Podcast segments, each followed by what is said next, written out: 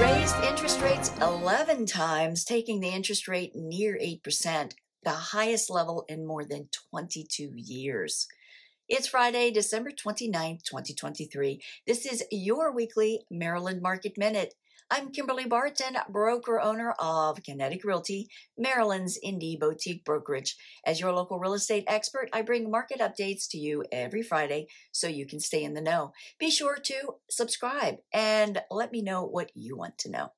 Predictions indicate that we've seen the end of the Fed's rate hikes and likely will see the beginnings of rate rollbacks before March 2024. In fact, some are forecasting up to six cuts in 2024, putting the rates closer to 6.5%.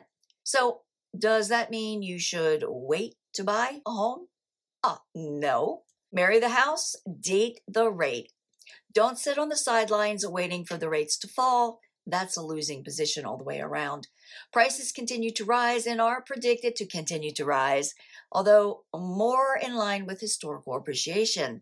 And if the rates do fall, all those waiting may jump back into the market and likely drive prices up further. And with the shortage of viable inventory, we may see crazy bidding wars again. Sellers considering making a move should enjoy continued buyer activity combined with the optimism of lower rates. Inventory was a challenge in 2023, and Maryland experienced a 17.77% decline in sales in 2023 from 2022. But home prices rose an average of 10.54% through November. 474 homes are coming soon, though only 707 homes hit the market last week. Understandable since the Christmas holiday fell over the weekend. 315 went under contract and 422 moved pending, both indicating a shortfall for the short week as a result of the holidays.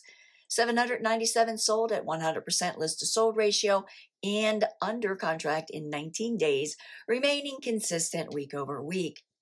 The highest price home to sell over the past week was in Crownsville for $2,623,000. There are 2,512 rentals available, priced at $2,395 per month, remaining fairly consistent week to week. That's a wrap for this week's Maryland Market Minute for Friday, December 29th, 2023. We will be closed Monday for the New Year's holiday. Wishing you and yours a very happy new year and all the best for 2024. See you next year.